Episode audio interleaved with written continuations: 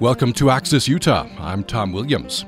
War is not an abstraction. and The wounds of war don't stop at the warrior. They reverberate through families and communities. When does war end? For veterans and their families and loved ones, the answer is complex. Between War and Here is a new collaboration between journalists and musicians, exploring honor, courage, loss, and hope with music, poetry, and memoir. This theater piece, which premieres in Salt Lake City on November 4th, um, features NPR's Neal Conan and Anne Garrels, who've covered wars and conflicts around the world, have been in the middle of firefights, seen war, lived it, and been changed by it. Between War and Here also features Carolyn Surrick from Ensemble Galilei. Uh, she spent seven years of Fridays playing for wounded warriors and their families at Walter Reed National Military Medical Center.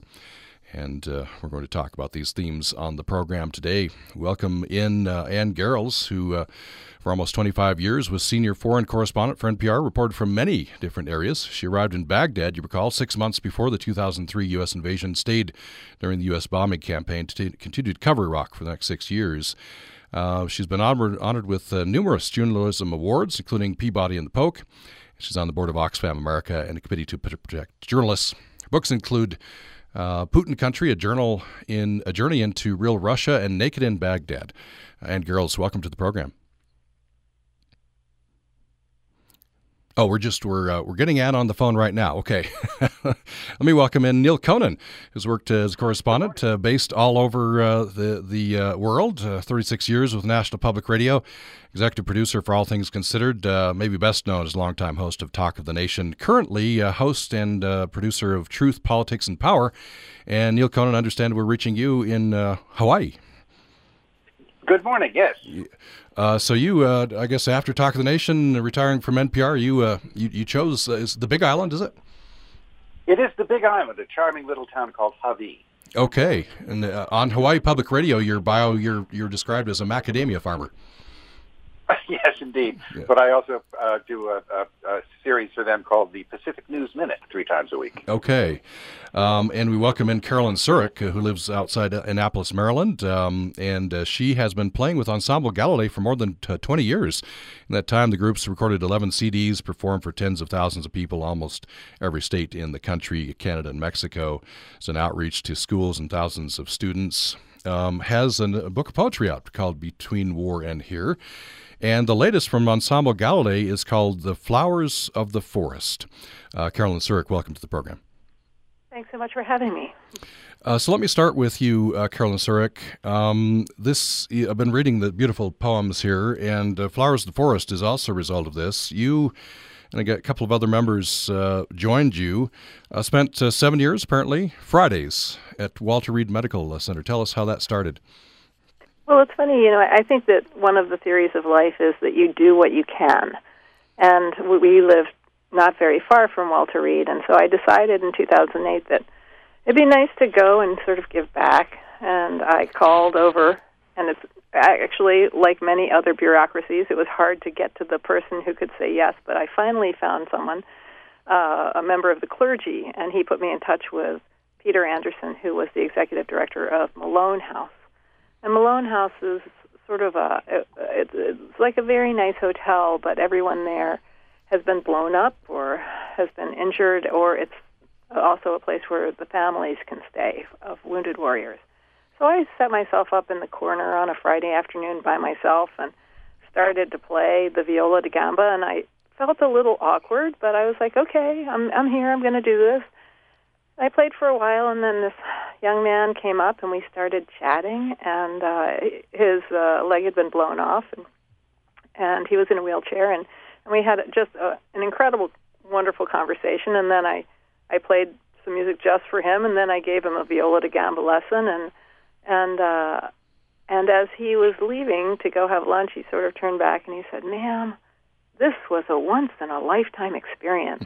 And I thought, wow well, it was just a, a very small amount of energy and time out of my life, and it made someone else's life better who had given so much to our country. And so I called my friends Ginger and Sue Richards, and uh, I said, you know, come on, you guys, let's go. and because they're they're game for anything, we started going every Friday afternoon, and uh, and it was really an extraordinary experience in which, uh, like many of those things, where you start to do something that you think is going to be for someone else and that's going to make the world a better place, and then you end up realizing that the gift was really given to you. I was going. I was going to ask you uh, how this has changed you. What it's done for you. Oh well, that's even an impossible question to answer because I had, you know, I grew up in the 70s in a kind of anti-war family and had never really had relationships with people in the military. And uh, so this was my first sort of foray into the military world. And I, it completely changed my life. I mean, in that um, I have a, a really different vision. Well, and actually, there are a number of other things. We live in Annapolis, and we sponsor midshipmen from the Naval Academy. So but it really was an extraordinary opportunity to um, to be part of the healing process for a, a lot of men and women. And we ended up making a CD for them because they couldn't. A lot of the guys who are uh, post-traumatic stress guys have trouble sleeping, and uh, so we made a CD, got everything donated, and um, and handed it out. We gave away six thousand CDs, and and these CDs really made a difference in people's lives. And I mean, the guys and gals would have them in their truck and in their bedroom, and then so whenever they would start to find themselves in a situation that would be uh, creating anxiety, they would just put it on and calm down. Or they, I mean, one guy came up to me and he was like, "I slept for four hours last night." I mean, and these are people who have trouble sleeping for one hour. So um, there's hardly anything in the life in life that's more rewarding than the time that we spent there with wounded warriors. Hmm. Understand we do have Anne Garrels on now, uh, and I apologize for that. We have you on. Yes, you do. Okay, all right. Good, to, good to have you with us. Um, let me turn to Neal Conan next. On uh, you have a, a, quote on the uh, book jacket here on Carolyn Surrick's uh, beautiful uh, volume of poetry between War and Here, and you talk about uh, how this poetry, this experience, gives us glimpses into the lives of the few. You've capitalized that, the few. What are you talking about here? Well, it is uh, the few of us who have served in Iraq or Afghanistan. It's a very small portion of the country. Uh, it's a, obviously they're all volunteers, uh, and they're people who have performed extraordinary service to their country. Whatever you may think of uh, the uh, the politics behind the mission, or the strategy behind the mission, or uh, you know what, what has ensued from what, what they uh, they did, but the uh, uh, the character of these people and their courage and their resilience uh, that can't be denied, and there are few of them. Uh, it is unusual that um, in, in this day and age, uh, we know somebody who's in Afghanistan or Iraq or now in Syria as well as that part of the world. So it's uh, it's important to point out that this is a, a very small percentage of our population who has done extraordinary service on behalf of all of us. Anne Garrels, you've, uh, I'm, I'm, you know, I know you've interacted with many, many warriors, including wounded warriors. Um, what has that interaction done uh, to you? Do you think?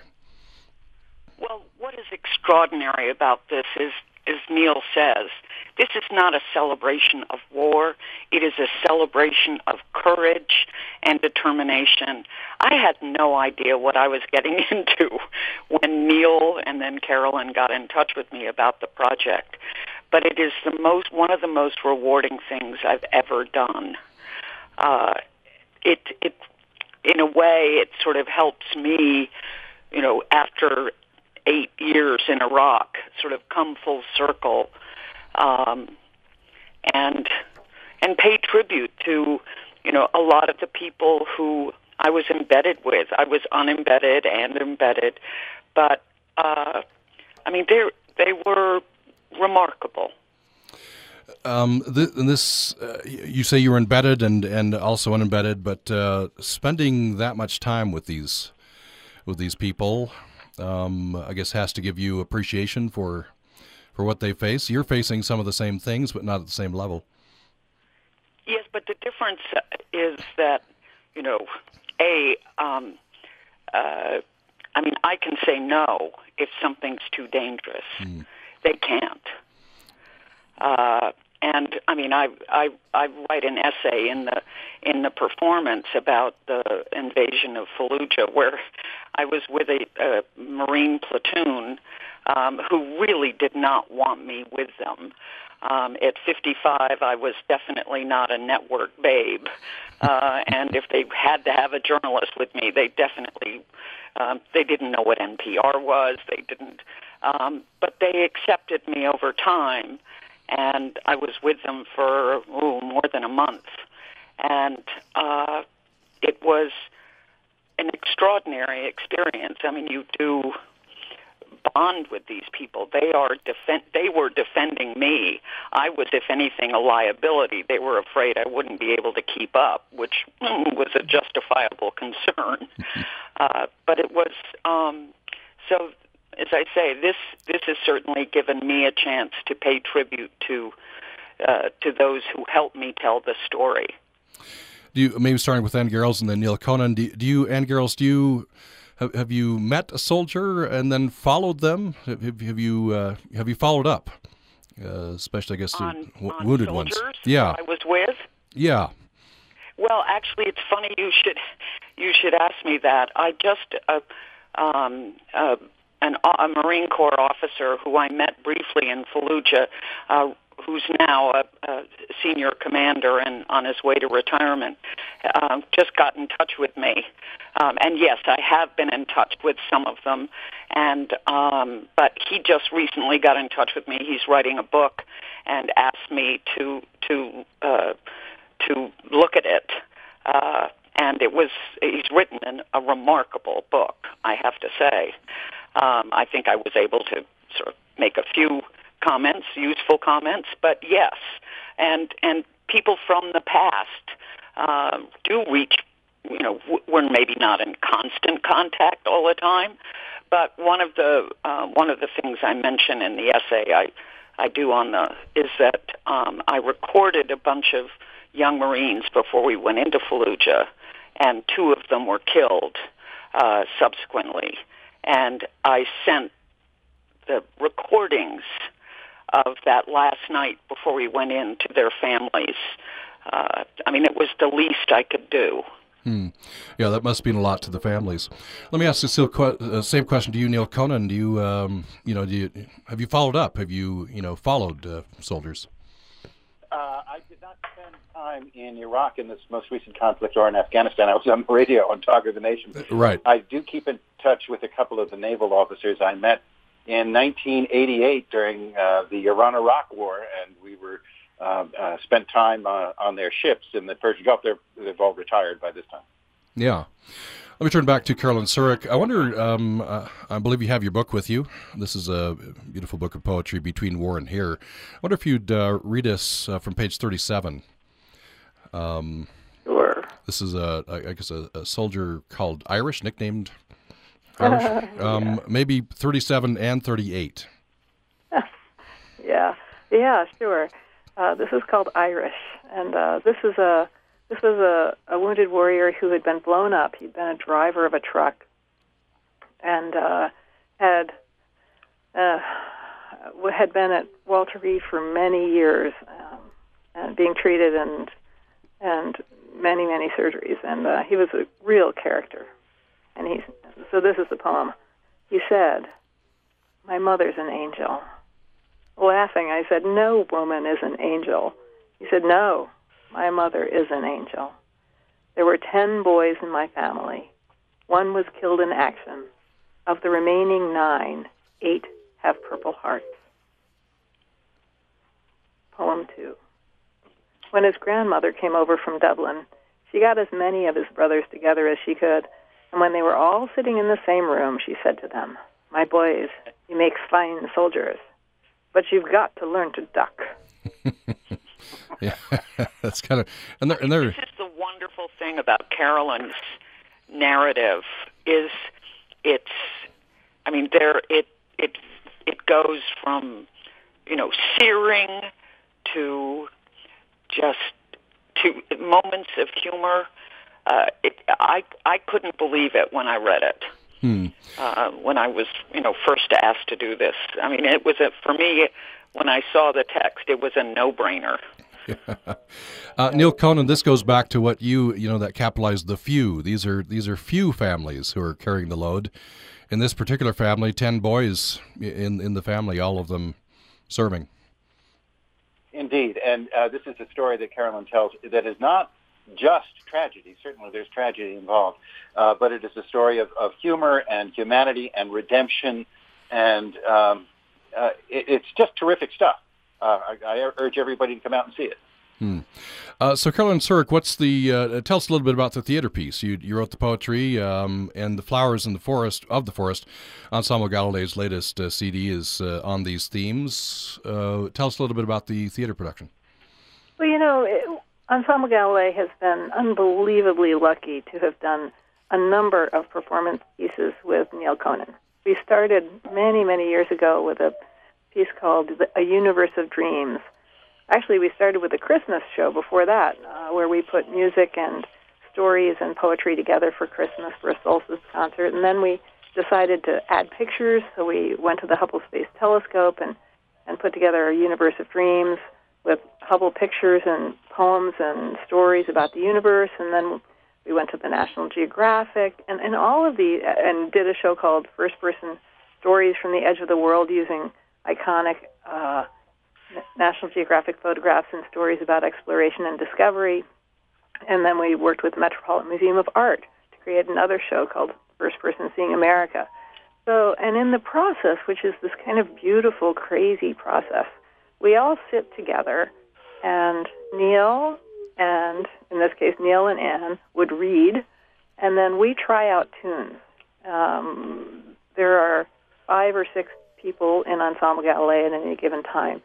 And among us, there are thousands and thousands of tunes in our heads. And so they read, and we try something out.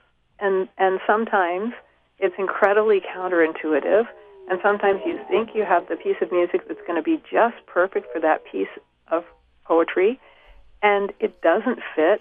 And when it does work, everybody in the room knows it. I mean, there's just like no question about it. And so what you're really doing is you're finding a a piece of music that can marry well with the words, both in sort of in timbre and in melody and tempo, and also, you know, the the relationship between what has just been said and the next thing that you're going to hear musically is incredibly important. So you have to really feel like you you have a a, a complete emotional understanding of what's just been said, and then the music takes you from that moment to the next moment. And so we got together in January uh, to to get this process going with this project. And so we were able to decide what the music was going to be for the for between War and Here, and then go ahead and make a CD in February. And so it was it was just this incredibly beautiful process. And and interestingly, the CD was going to be called Georgia Avenue um, because that's where Walter Reed had been. And when we finished editing, we realized that that was not the best title for the CD because it really was a little too dark and implied something that wasn't in the music. And we changed it to The Flowers of the Forest. And uh, because, like Between War and Here, which you would think if you're doing an entire evening about wounded warriors and their families that it would be kind of dark and heavy and honestly it's really more about courage and resilience and people um, and that's sort of the way that the CD is too. It was really, it was really kind of a revelation that there was so much light in it all. Hmm. Let's take a break. When we come back, I want to uh, hear some music. Uh, let's. Uh, we've got uh, the flowers of the forest uh, queued up, and uh, we'll hear that early in the the next segment. I want to let listeners know that between war and here, the theater production is coming to Salt Lake City And you can go uh, and experience this uh, November 4th at the Jeanné Wagner Theater in downtown Salt Lake City. Tickets at arttix.org. This features uh, Carolyn Surrick uh, and include all of uh, Ensemble Galilei, also NPR's Neal Conan and Anne Garrels. And we have Carolyn Surrick, Anne Garrels, and Neal Conan with us for the hour. Our thanks to them. You can uh, get your question or comment through by email to upraccess at gmail.com. upraccess at gmail.com. More following this break. Okay. We have a lot to be thankful for in Utah beautiful mountains, amazing waterways, and some of the most beautiful national parks in the world. On many of these wonderful public lands, we can be thankful for infrastructure like roads and trails that were originally constructed over 75 years ago by the Civilian Conservation Corps, or the CCC. Created in 1933 by President Franklin D. Roosevelt, the CCC had 116 camps that existed at one time or another in 27 of Utah's 29 counties. In all, there were 22,074 Utah men who were provided employment by the CCC during the nine year period. Big thanks to Utah historian Ken Baldridge for his work documenting the CCC's service in Utah. This conservation conversation was brought to you by the Utah Conservation Corps, an AmeriCorps program based at Utah State University with a mission to develop the conservation leaders of tomorrow through service and education. Find out more at usu.edu backslash UCC. The Democratic Party is at a crossroads. Your point of view has destroyed the party. Let's not forget Stacey Abrams, who could make history. Progressives want to swing left, but some moderates worry that could leave Democrats in the wilderness. Whatever you think of these ideas, they don't win elections. I'm John Donvan. On the next Intelligence Squared US debate, will progressive populism save the Democratic Party? Saturday afternoon at 3 on Utah Public Radio.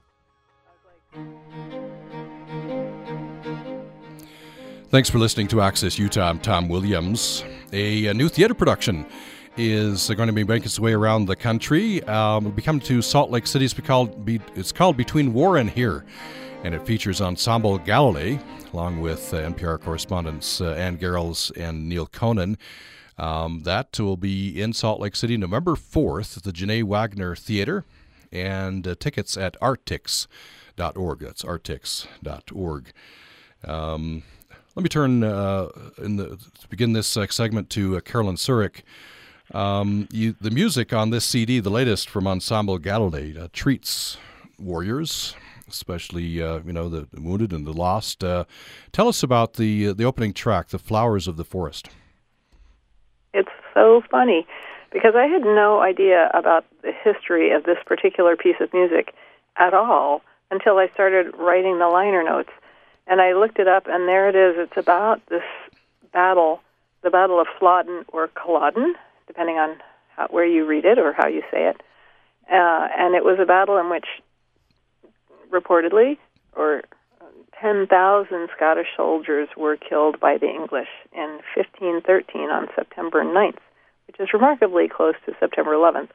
But it's this really beautiful, haunting tune and uh, and so when we first arrived at this as sort of being an important part of the show, I had no idea that it was really about a battle, and uh, it was quite I like, wow, how perfect is that? Well, let's hear uh, at least a portion of this. this is Ensemble Galilei uh, performing uh, "The Flowers of the Forest."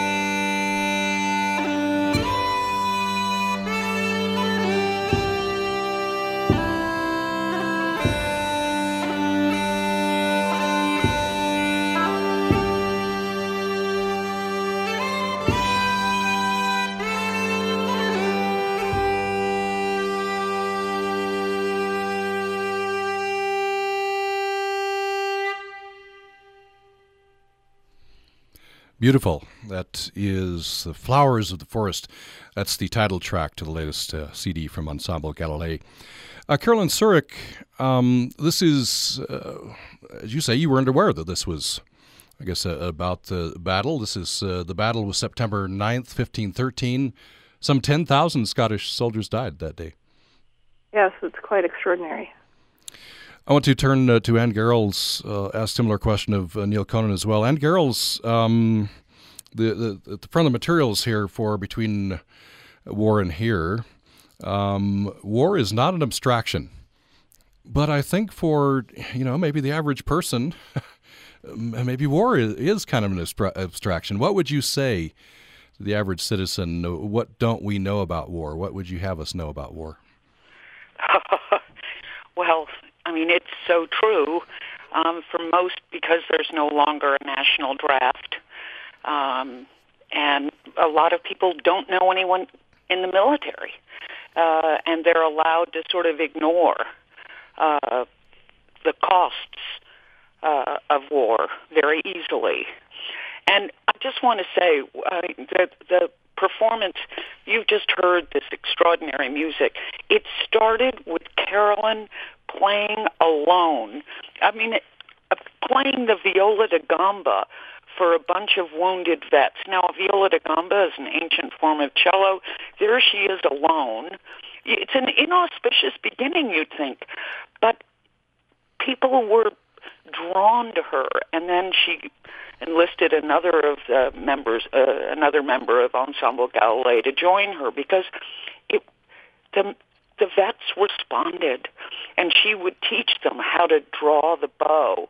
And you hear, I mean, she would kill me for saying this, but it's it is a little bit about her journey uh, there too, about the vets, but also her interaction with them and their response to music, and what you. It's quite powerful, um, and you know it and that it worked and that it's evolved into this performance, which is, as you point out, you know, going back to the original question, you know, m- most Americans can ignore war. They can ignore the cost of it. Hmm.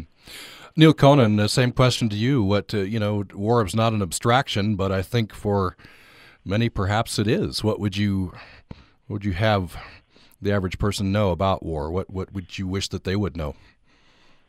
Well, uh, this has been what Annie and I have spent much of our lives doing, um, is going to see what happens and going to meet the people involved and telling their stories and describing what happened. Um, it's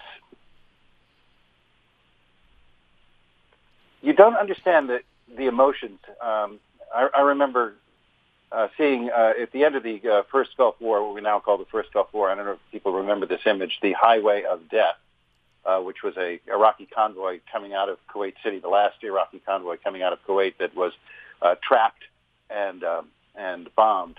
And the pictures of that are compelling, but seeing and smelling and touching it, the emotions involved, that's what makes it different. That's what we try to communicate in our reporting.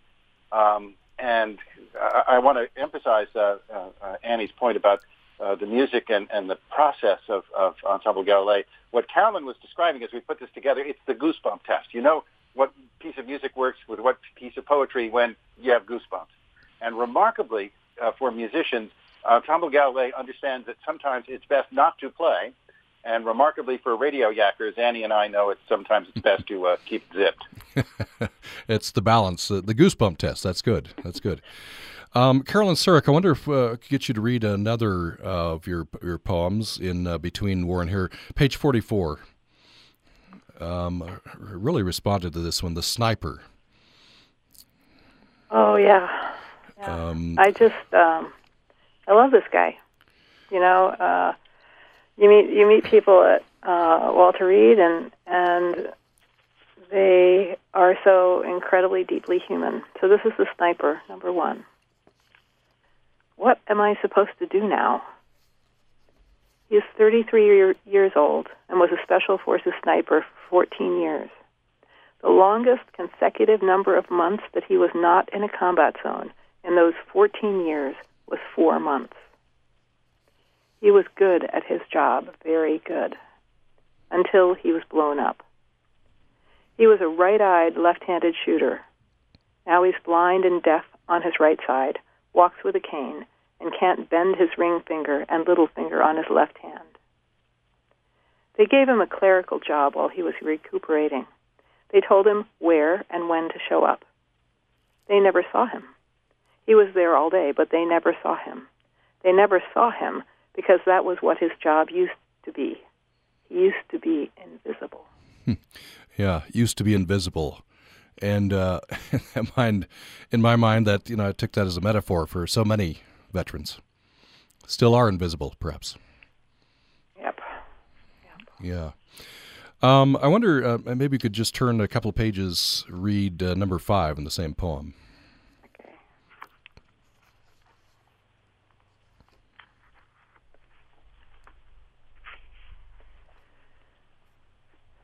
This is, I don't know if you remember, but uh, there was the shooting at Fort Hood while we were at Walter Reed. And so this is the day after the shooting. They stayed right in front of me while I played that day, the 6th of November, 2009. Their talk was crazy, off the hook, paranoid, self righteous. I had never heard them like that before.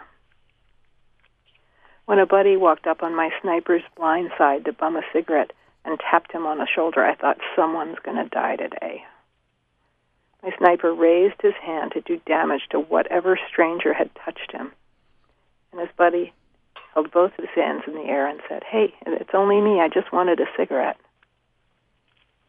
He said, looking his buddy in the eye, Don't ever do that again. And then rubbed his hands together to keep me from seeing them shake. Yeah, that, that takes you right there. Um, you you came to came to know and love many of the, the veterans here, didn't you, Carol yeah. Surrick? Yeah. Yeah. Uh, Neal Conan, I wonder, uh, maybe could uh, have you talk a little bit about the cost of war, the ongoing cost, the, the human cost. Um, w- one of the questions raised here, in between here, uh, war and here, is when does war end? And uh, well, that's complex if you're a veteran, right, um, or a family member. Indeed, um, the conflicts uh, that we're currently in, that we've been in since shortly after 9/11, has been called the Forever War. It's uh, taken from a, a, novel uh, written by Joe Haldeman about Vietnam. It seemed appropriate then. Uh, but anyway, uh, for the individuals involved, no, it doesn't end. Um, and I think you hear that in the stories of veterans from the Second World War and from Korea. Um, men often uh, don't tell their stories. Uh, there was an extraordinary moment. Uh, a producer and I were uh, recording veterans from the Philippines, from Bataan, uh, who were telling their stories out loud, I think, for the first time. We were in a home in Virginia Beach uh, in, in Virginia, and a couple of the veterans were there. We were recording them, and one of their wives came in with a you know tray of coffee and and uh, and, and, and pastries, and they immediately stopped speaking because they would not tell their stories in front of their families. We, we managed to talk them into telling them on the radio. So these stories uh, and the effects of war uh, they stay with us, and you know they're they're even finding some evidence that the uh, trauma uh, passes from one generation to another. So uh, this is indeed something that uh, forever war I think is appropriate. The trauma passes from one generation to the other. That's scary. Yeah, yeah, yeah. Was that what those soldiers were trying to do to protect their families from the? Yeah, from the stories yeah, they were telling. Uh, it, it, I, I think they were, and it's also this you know notion of what it what it means to be a man. Obviously, now we have uh, uh, there's a lot of women who have experienced uh, uh, uh, combat as well, uh, but that uh, you know you don't uh, you don't involve the women folk. Mm-hmm. Anne Garrels, um, the, the soldiers you've interacted with, this and this idea of when does war end? Well, for especially for wounded warriors, whether it be psychologically or physically, that's a very complex question, and in, including the families as well. Well, and what's what is sad now. Um, I mean, the war, you know, Americans are still in Iraq, Syria, and Afghanistan, and there is almost no coverage of it. um, in part because Washington is sucking up all the oxygen. Uh, and the news cycles are just full of, um, you know, Washington uh, stuff. And the wars are invisible. And Congress, I feel, uh, you know, has has not examined. I mean, in the old days, I remember being, you know, uh, going up before the, I mean, covering the Armed Services Committee, the Senate Foreign Relations Committee, whatever, where there were deep looks at our engagements. Um, not always in a timely way, but at least um, you know there were uh, there were experts on the Hill um, who would who would examine uh, the conflicts, and that's not that doesn't happen now. When's the last time you saw a congressional hearing on Iraq or Afghanistan and, and the overall strategy and the wisdom of it and the conduct of it? And not to mention the fact that it's simply not covered day to day. So, you know, while there are all sorts of things, I mean, for instance, at my airport in Hartford, Connecticut, you know, we welcome the troops, but the troops are forgotten. Uh, yeah, in a very real sense. Uh, so what what what happens, Anne Garrels? Then um, war is just going to go on forever if there's if there's no oversight of it or very little, and uh, and no national uh, reevaluation. I don't know, um, but I hope. I mean, as I said, I mean the one the thing about this performance is that it's it's not political. Um, people will, but it will remind people that this is going on and that there is a cost.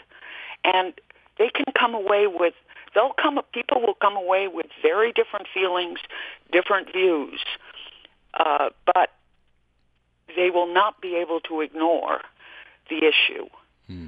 Uh, and so, in a in an extraordinary way, um, I hope it reminds people of what indeed is going on behind, unfortunately, behind the scenes.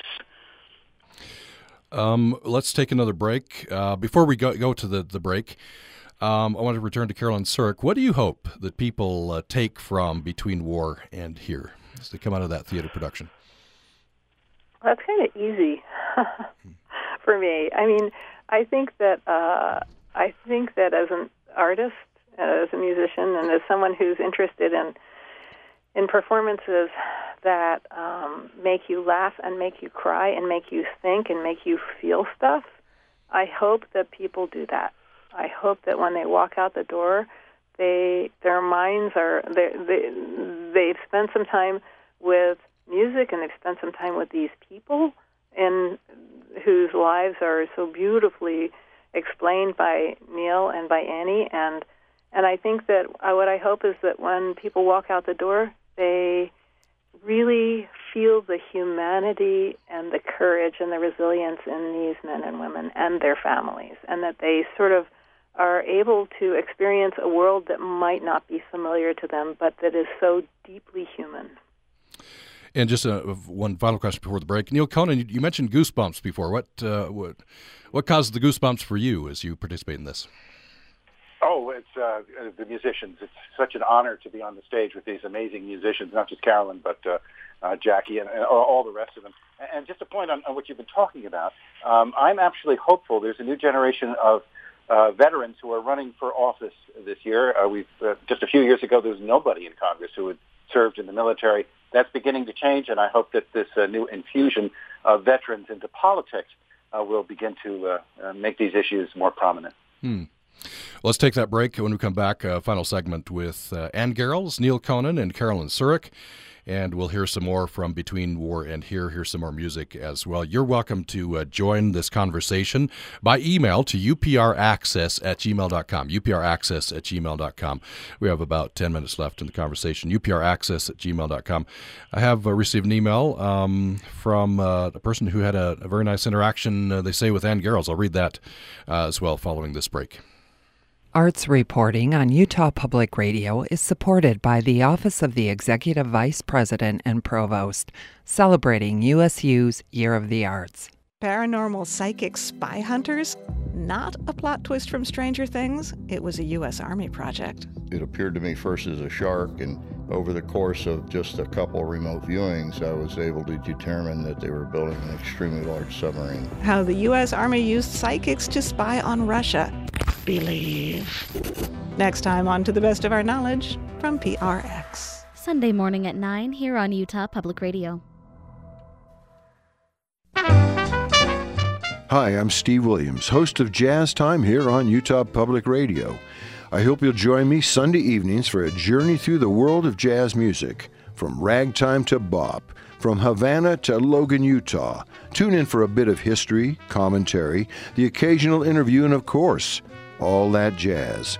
Jazz Time, Sunday evenings at 6 o'clock on Utah Public Radio.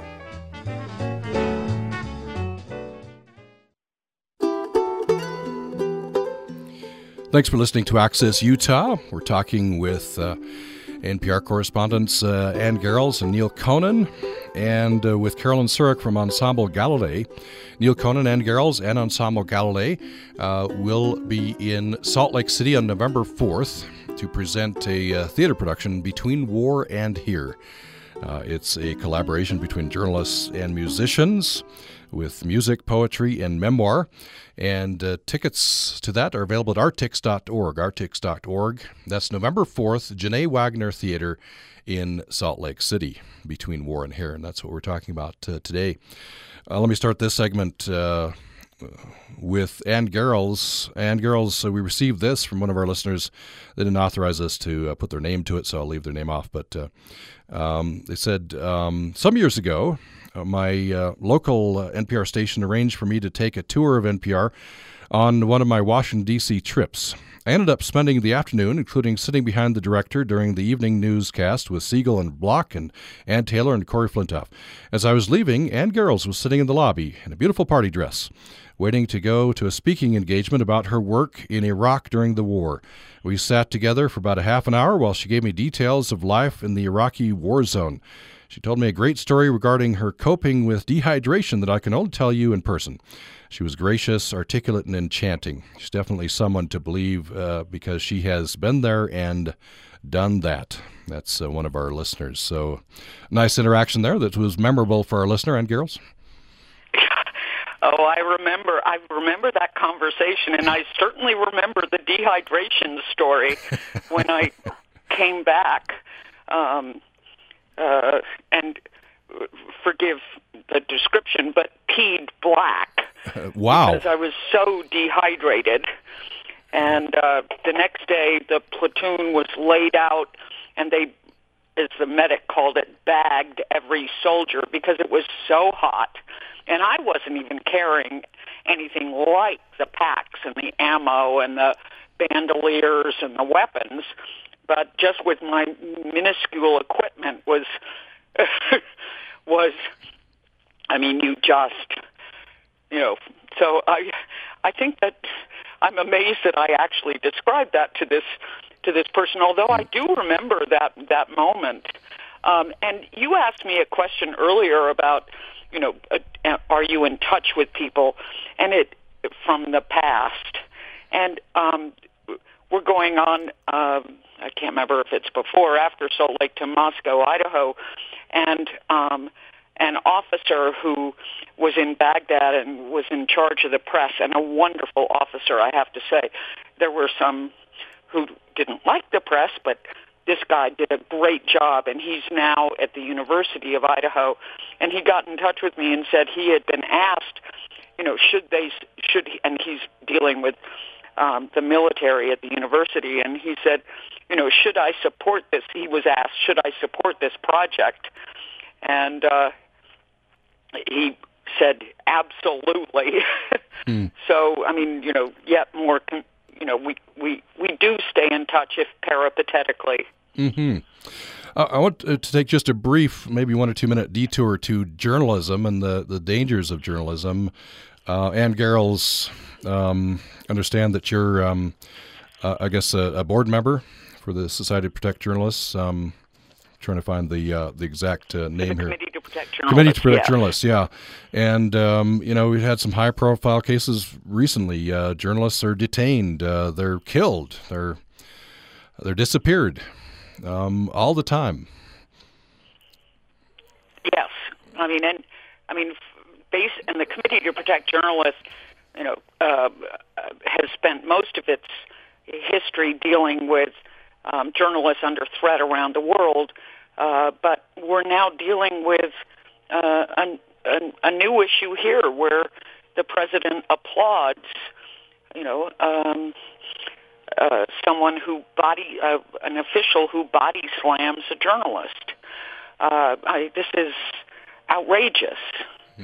Uh, and, um, you know, all of a sudden we're having to deal with issues of First Amendment and freedom of the press at home. Neal Conan, I wonder what you would say briefly on this. Uh, I mean, you, you've had personal experience being, uh, understand, captured and detained for a week uh, in Iraq. Um, and, you know, there, there are others who, you know, get killed and disappeared. And Indeed, and obviously the uh, the death of a Washington Post columnist in the Saudi uh, consulate in uh, in Turkey uh, is in the news. But the uh, the other case that's uh, really been uh, overlooked a little bit is the threat to journalists in Myanmar, uh, where the government, uh, in an effort to keep them from reporting the truth about the genocide that's going on there, has been throwing reporters in jail. And uh, uh, Turkey is no shining light in this example either. It's, it's one of the worst offenders uh, against journalists in the world. let me turn back to uh, Carolyn Surrick. Um, I- I'd love to have you read the, the, the title poem, um, Between War and Here, uh, 59, unless there's a, um, another one that you'd like, prefer to read. Oh, I, I, uh, I'm so glad you're choosing. Okay. Uh, be, between War and Here, this is page 59. yes, I've got it. And this is a, a really lovely couple. Um, between War and here, he knew the date of his deployment, his second deployment. The first was Iraq, then Afghanistan. He hadn't been in country a month when a Taliban bullet ripped through his leg. He's the kind of guy who can lift a jeep, huge shoulders, powerful legs, a quiet smile as he looked toward his wife. He came to be with him, leaving their baby with her folks. It's hard being gone this long, she said. I miss the little guy so much. They sat next to each other, listening, and when a tray fell in the dining room, it spooked him. No one else heard it. I saw him. She saw him. Worry crossed her face. He plays guitar, you know, she said to me. Baby, why don't you go get your guitar?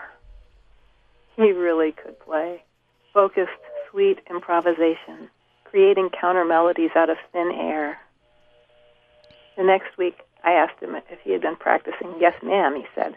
He learned your whole CD, she said. Track eight, he said. I love track eight. I like the sad music the best. After we had played for a while, she said, Play them your song. And he did. With all the heart in the universe, he sang. His enormous arms cradled the guitar, head bowed, eyes closed, a rough, raw voice, a voice that has been there and back, rang out. His words, a lesson in the distance between war and here. The questions old friends ask who don't understand what guns do, who can't understand what death looks like. They do not know, cannot know what war sounds like, smells like, feels like, is. Beautiful distance between war and here, and I, I suppose you're trying to narrow that distance for those who, who, who attend between war and here.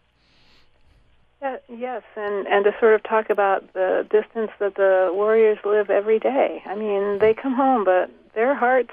I mean, for a lot of people, especially people who are wounded, um, they wish they were back there with their buddies. They they feel a sense of responsibility. They feel like that was a place they belonged. They feel like they were doing incredibly important things when they are serving our country, and and like that scene in Hurt Locker, you know, where the guy who's the explosive ordnance demolition guy is at the grocery store and he's looking at the pizzas in the frozen food shelf. I mean, it's such an experience, I think, um, and uh, and one that both Anne, Annie and Neal know incredibly well, which is you're out there in this place where um, you are serving, representing our country, and then you come back into our, the United States, and there's it's just not the same. It's, mm. uh, it, you, I don't think that people can really express very easily to people to civilians how um, this experience is is profound, and I mean profound in brilliant, courageous, beautiful ways, in horrible ways, in tragic ways. I mean, it's it's really something that we as civilians do not often get to understand. Well, we've uh, reached the end of our hour here. We uh, thank very much Carolyn Surrick, who has joined us from Ensemble Galilei. Thank you. Thank you for having us. Anne Garrels, it's been a pleasure. Thank you. Thank you. And Neal Conan, thank you so much. Appreciate it, Tom. Um, let's uh, go out with just a, a, portion of El Capitan. You, uh, Ten seconds worth. You want to tell us about this, Carolyn Surrick? I wrote this piece for my dear one who is a, a currently a Navy SEAL, and he was getting married, and uh, and I wanted to write something happy and joyous and um, incredibly, you know, walk down the aisle, and instead I got a piece of music that's really more about how complicated life can be when you love a Navy SEAL. All right, El Capitan, that's from uh, The Flowers of the Forest, latest from Ensemble Galilei. Uh, another mention here uh, Between War and Here is a theater production featuring Neal Conan Anne Garrels and, and Ensemble Galilei, and that is coming to Salt Lake City November 4th um, at the Jeanné Wagner Theater. You can get tickets at Artix. Here's a little bit of El Capitan.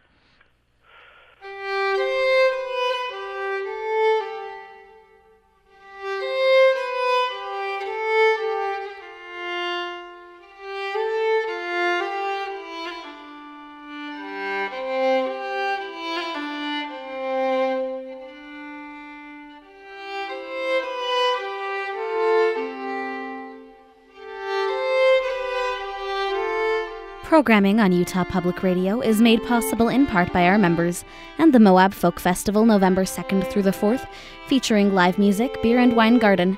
Details at moabfolkfestival.com. Utah Public Radio is a statewide service of Utah State University and the College of Humanities and Social Sciences.